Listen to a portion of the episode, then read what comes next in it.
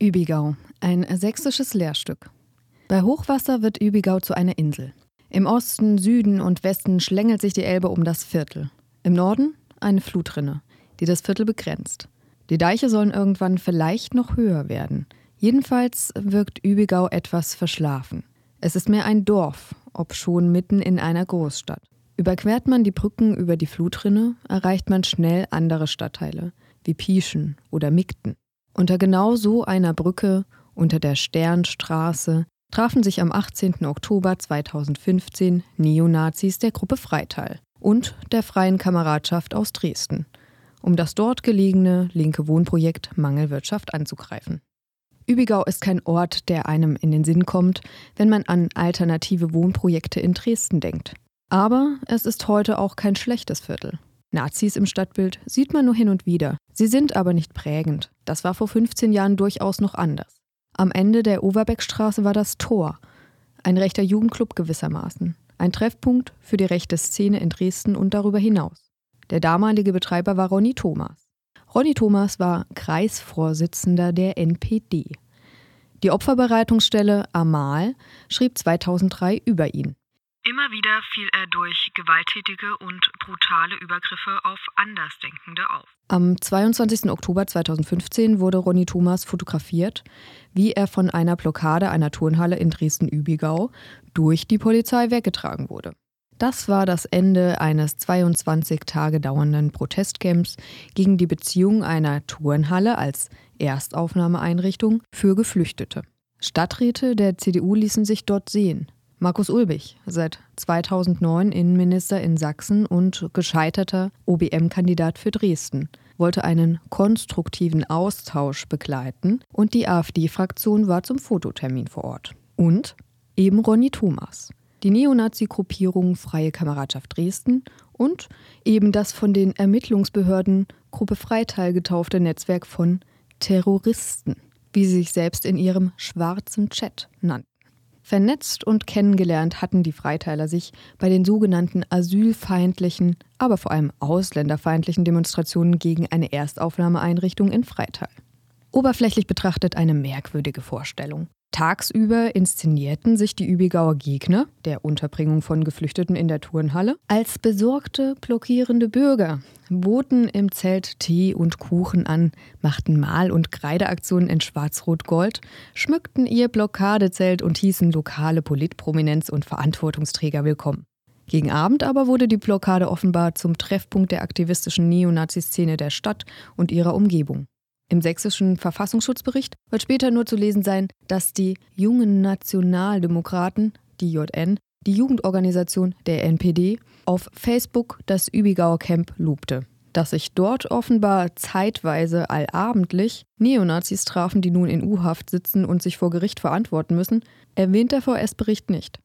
Skurril genug, zumal eine Blockade im als alternativ geltenden Leipziger Stadtteil Konnewitz, die sich aber praktisch gegen den Auszug von Asylbewerbern aus einer Turnhalle richtete, natürlich Eingang in den Bericht fand.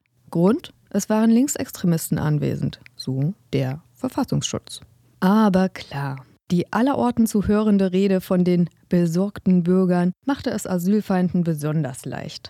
Besorgte Bürger, ein Ausdruck, der in Sachsen von Politikern verschiedenster Parteien vor allem aber von Vertretern der regierenden CDU allzu gern übernommen und geglaubt wurde. So gelang es den Übigauer Blockierern praktisch bis zum Ende des sogenannten Anwohnerprotests, die mehr vom friedlichen Bürgertreff zu erzählen. Und das so gut, dass Polizei und Stadtverwaltung lange Zeit nicht einmal beim Wort Blockade stutzig wurden. Obwohl doch in Sachsen sonst eine eindeutige Haltung zum Thema Blockaden herrscht. Jedenfalls dann, wenn zivilgesellschaftliche oder gar linke Gruppen dazu aufrufen, gegen Neonazi-Aufmärsche zu protestieren. Schon am 2. Oktober 2015, kurz nach Beginn der Blockade, besuchte Veit Böhm, CDU-Stadtrat aus dem benachbarten Stadtteil Karditz, das Übigauer Zelt vor der Turnhalle. Er wolle den Dialog zwischen den Anwohnern und der Stadtverwaltung unterstützen, steht später in einer Pressemitteilung brisant. In der Erklärung sekundiert Markus Ulbich, ebenfalls CDU, als sächsischer Innenminister sonst beileibe kein Freund von Blockaden. Es ist wichtig, dass Politik, Verwaltung und die Menschen vor Ort im Gespräch bleiben. Auf Nachfrage erklärte sein Büro übrigens, dass Markus Ulbich das Protestcamp oder den Protest zu keiner Zeit unterstützt hätte. Damit ist er der einzige Politiker, der überhaupt, wenn auch über das Büro, antwortet. Ebenfalls zitiert wird in der Presseerklärung von Veit Böhm ein Übigauer Dachdeckermeister. Ich und die anderen Übigauer sind weder rechtsradikal noch ausländerfeindlich und möchten keine Zustände wie in Heidenau und Freital. Dabei waren zu diesem Zeitpunkt die rechtsradikalen Kameraden aus Freital schon vor Ort, die wiederum an den Zuständen, also Krawallen in Freital und Heidenau, nicht ganz unbeteiligt waren. Den Politiker-Run auf das Protestcamp eröffnete übrigens der erst im September 2015 ins Amt gekommene Dresdner Oberbürgermeister Dirk Hilbert. Der machte wohl ganz andere Erfahrungen als Böhm und die CDU. Hilbert wurde regelrecht niedergebrüllt, konnte keinen Satz zu Ende sprechen und wurde stattdessen mit Fragen konfrontiert, die eher ein Bundesinnenminister beantworten könnte. Wie die Dresdner Morgenpost damals schrieb. Die Fragen kamen dabei auch von Tatjana Festerling, damals noch Pegida-Frontfrau. Auch sie war am Anfang der Blockade vor Ort. Und natürlich machte auch die AfD den Übigauern ihre Aufwartung. Mit mehreren Besuchen und Pressemitteilungen unterstützte der stellvertretende Landesvorsitzende Thomas Hartung zum Beispiel ganz unverhohlen die Blockade. Mehr noch. Als die Stadtverwaltung Mitte Oktober mehr als zwei Wochen nach Errichtung der Blockade einen zweiten, praktisch inoffiziellen Zugang zum Turnhallengelände schaffte, indem sie einen Teil des Zauns entfernte, bezeichnete die AfD dies als undemokratisches Vorgehen, welches die Blockade der Bürger umgehe. In ihren eigentlichen Forderungen waren sich die Übigau offenbar auch nicht ganz einig während sie von CDU-Stadtrat Veit Böhm offenbar nur forderten, dass ein Sicherheitskonzept her müsse, die Nachtruhe eingehalten werde und die Straßenbeleuchtung wieder komplett einzuschalten sei, wollte die Gruppe laut Hartung einfach nur verhindern, dass darin fast 60 männliche Asylbewerber untergebracht werden. Nicht nur für Politiker und Pegida-Mitglieder waren die Übigauer offen, auch für andere asylfeindliche Protestgruppen und deren Vertreter. Fleißig berichteten sie von jedem noch so ergebnisarmen Beisammensein auf Facebook. Doch schon die Auflistung der Gruppen, für die die Zelttür weit offen stand, zeigt geringe Berührungsängste gegenüber Vertretern verschiedener weit rechts stehender Gruppierungen oder rechtsradikaler und rassistischer, was die Übigauer ja nun gerade vorgaben, nicht sein zu wollen. Darunter die vom Verfassungsschutz beobachteten Identitären oder der demokratische Aufbruch Sächsische Schweiz, DASS, eine von NPD-Mitgliedern betriebene Tarnorganisation, die die asylfeindlichen Proteste in der sächsischen Schweiz von Sebnitz aus bestimmte. Selbst der als Friedensrichter bekannt gewordene und von Pegida und Co. gern hofierte Lothar Hoffmann, gegen den ein Amtsenthebungsverfahren als Friedensrichter läuft, verließ DASS schon im Juni 2015, weil er keine NPD-Mitglieder mehr in dieser ihm zu rechtslastig gewordenen Initiative wollte. Für Übigau offenbar kein Problem. Kommunikation und Austausch der rechten Kameraden liefen anfänglich zu großen Teilen über die sozialen Medien, vor allem Facebook und Twitter ab.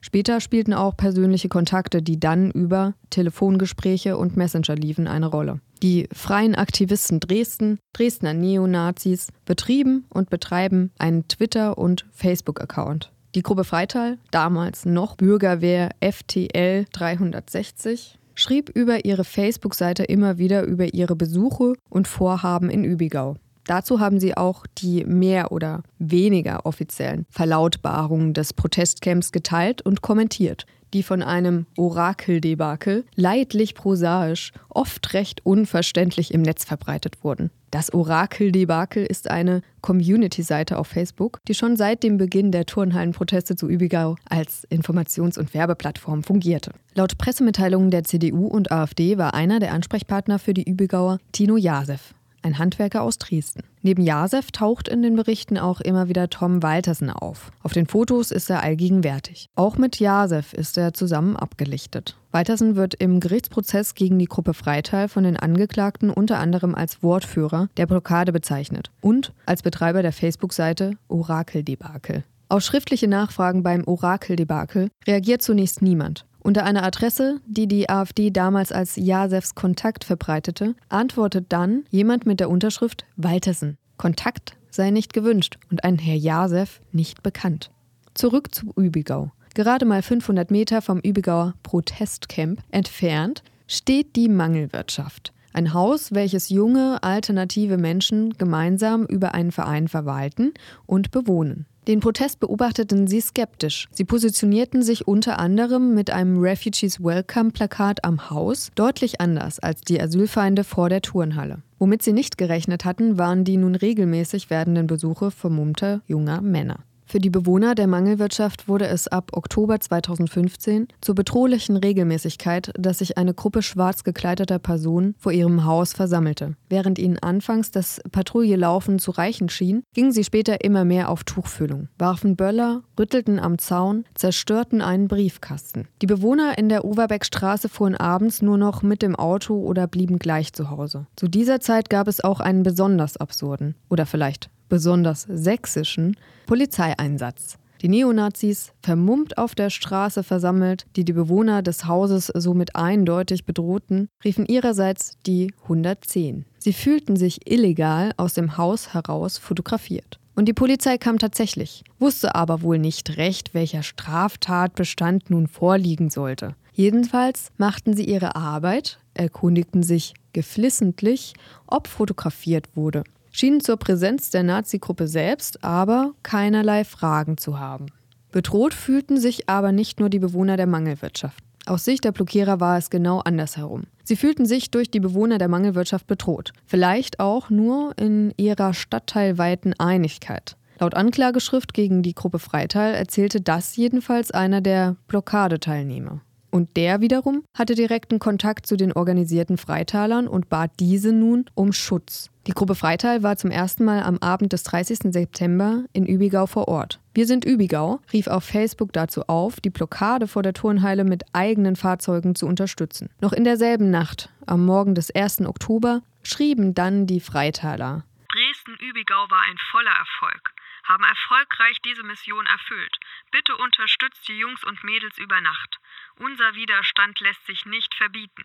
Nur gemeinsam sind wir stark. In den späten Nachmittagsstunden des 4. Oktober schleicht wieder mal eine Gruppe schwarz gekleideter Rechter an der Mangelwirtschaft vorbei. Diesmal aber traut sich einer der Neonazis näher heran und betritt sogar das Grundstück. Dort tritt er gegen eine offenstehende Briefkastentür. Er lässt ab, als ein Bewohner der Overbeckstraße aus dem Fenster insistiert. Am nächsten Nachmittag wieder auf Facebook unter einem Beitrag des Orakel-Debakels. Wir werden euch weiterhin unterstützen. Wie die letzten Tage. Nur gemeinsam sind wir stark. In diesem Zusammenhang zeigte sich etwas, was typisch für die Gruppe Freital sein sollte. Sie verlinkten immer wieder auf Artikel, Fotos oder Pressemitteilungen, in denen ihre Taten direkt erwähnt wurden. Entweder mit Kommentaren, die zeigen sollten, dass sie die Tatfotos nur zugespielt bekommen hätten, oder sie stritten vorsichtshalber gleich plakativ jede Beteiligung oder das Geschehen an sich ab. Wie auch im Fall des Briefkastens. Wieder einmal Lügenpropaganda vom Feinsten. Wo sind Fotos von defekten Briefkasten? Fragen über Fragen. Lügen über Lügen. In der Nacht zum 18. Oktober hatte nun offenbar das Protestcamp vor der Turnhalle ungebetenen Besuch. Die Camper bemerkten, dass in ihrer Nähe Personen um das Zelt schlichen und wollten diese zur Rede stellen. Dabei kam es zu einem tätlichen Angriff, der für einen der Blockierer mit einem Schlüsselbeinbruch endete. Am nächsten Mittag veröffentlichten die Übigauer auf dem Orakel-Debakel ein Bild der Camper vor der Turnhalle mit dem polizeilichen Aktenzeichen des nächtlichen Vorfalls. Einer der Fotografierten, Jasef, hält ein Blatt in der Hand, auf dem steht von Blockadeteilnehmenden seien Sie, die Gruppe Freital, auf das Hausprojekt Mangelwirtschaft in der Oberbeckstraße hingewiesen worden, verbunden mit dem Hinweis, dass da Linke wohnen würden. Insgesamt waren sie etwa sieben bis zehn Mal am Camp. Ein bis zwei Wochen vor dem Angriff habe man mit Streifenfahrten begonnen, um den Umkreis nach Unbekannten abzusuchen. Wenige Minuten später dann tauschte sich die Gruppe Freital schon über diese Nachricht aus und plante ihrerseits Rache. Denn die Verantwortlichen des Schlüsselbeinbruchs hatten sie da schon in der Overbeckstraße ausgemacht. Freilich ohne jeden Hinweis oder gar Beweis. Der von ihnen ersehnte sogenannte Erstschlag von links war aus ihrer Sicht erfolgt und nun sollte die Hütte fallen. Dabei handelte es sich also ganz unverblümt um einen Racheakt für einen Übergriff auf die Übelgauer Turnhallenwächter. Mit den üblichen Obstmetaphern wurde im schwarzen Chat dann aufgelistet, was für die abendliche Aktion zur Verfügung stünde. La Bombas. Superkobras, Böllerteppiche, Zündschnur und natürlich Buttersäure. Das erklärte Ziel, das Haus unbewohnbar zu machen. Ebenso vereinbarte man einen ersten Treffpunkt für den Abend in Dresden-Übigau. Genauer am Protestcamp von Übigau-Wertzig. Aus Freital ging es gegen 19 Uhr an der üblichen Stelle los, der Aral-Tankstelle gegenüber des Freitaler Polizeipostens. Eine Viertelstunde später starteten sie nach Dresden, wo sie sich schließlich am Protestcamp an der Übigauer Turnhalle eintrafen. Erst vor Ort, an der Turnhalle, hätte man laut Rico K. Kontakt mit der Freien Kameradschaft Dresden aufgenommen, die die anwesenden Personen mit zwei Pkw verstärkte. Das eigentliche Aktionstreffen verlegte man in die Übigauer Flutrinne unter die Sternstraße um Mitternacht. Vorher wurden noch Zuständigkeiten geklärt: Sprengkörper aus Freital und Steine aus Dresden. Trotz der zahlenmäßigen Überzahl in dieser Nacht wurden die Angreifer wohl von Licht und Schatten und der offenkundigen Anwesenheit der Bewohner im Haus der Mangelwirtschaft erschreckt, sodass sie ihren Angriff nicht wie geplant zu Ende führen konnten. Die Buttersäureflaschen wurden von entfernter Stelle im Garten geworfen, zerbrachen an einer Außenwand oder fielen gleich ohne Bruch ins Erdreich des Garten. Auch Steine oder Pyrotechnik führten nicht zum geplanten Erfolg. Kurz danach flüchteten alle Beteiligten. Dabei hielt sich einer der Freiteiler offenbar nicht an die Abmachung und lief zurück ins Protestcamp an der Turnhalle und verschwand erst nach kurzer Wartezeit nach Hause. Allerdings, einige der Freiteiler scheinen in derselben Nacht noch einmal nach Übigau zurückgekehrt zu sein. So sagte Justin S. vor Gericht aus, dass sie nochmal zum Protestcamp zurückgekehrt sind und sich dort umgehört hätten, was denn passiert sei. Justin S. sagte vor Gericht, dass sich bei dieser Begegnung alle Seiten gefreut hätten und die Aktion als Erfolg gewertet worden sei. Am nächsten Tag zeigte sich dann wieder das eigentümliche Kommunikationsverhalten der Gruppe Freital. Auf Facebook teilten sie ein Posting des Übigauer Orakels mit den Worten Was bezwecken die Vasallen aus dem linken Spektrum damit? Übigau bleibt standhaft. Haltet durch und alles Gute euren Mitstreitern. Die Übigau erwähnten in ihrem Beitrag den nächtlichen Anschlag auf das Hausprojekt implizit und lieferten sogleich mehrere Theorien dafür. Racheakt, False Flag oder Provokation. Gleich das erste stimmte natürlich. Wenige Tage nach dem Angriff auf die Mangelwirtschaft wurde das Protestcamp dann durch die Polizei geräumt. Das Orakeldebakel übrigens bedankte sich mit einem der letzten Posts, das Protestcamp betreffend, im Oktober 2015 bei unseren Freitalern, Trachauern und andere Besuchern. Die Geflüchteten in Übigau, die nach der Räumung der Blockade in die Turnhalle einzogen, zogen schon Ende Mai 2016 in eine neu errichtete Flüchtlingsunterkunft in einem leerstehenden Schulgebäude. Die Sporthalle wurde wieder der Stadt Dresden übergeben. Am 19. Mai 2017 befand der sächsische Generalsekretär der CDU, Michael Kretschmer, auf eine Studie der Ostbeauftragten der Bundesregierung bezogen und dabei den Autoren dieser unterstellend, dass eine ganz bewusste Vermischung vorgenommen werde von Straftätern, Extremisten auf der einen Seite und auf der anderen Seite Menschen, die sich Sorgen machen, die Fragen stellen, die sich über Werte, Leitkultur, Patriotismus, Heimat unterhalten wollen. Und denen wird pauschal Rechtsextremismus unterstellt. Und so geht das doch nicht. Nun, in Übigau jedenfalls ist genau das passiert.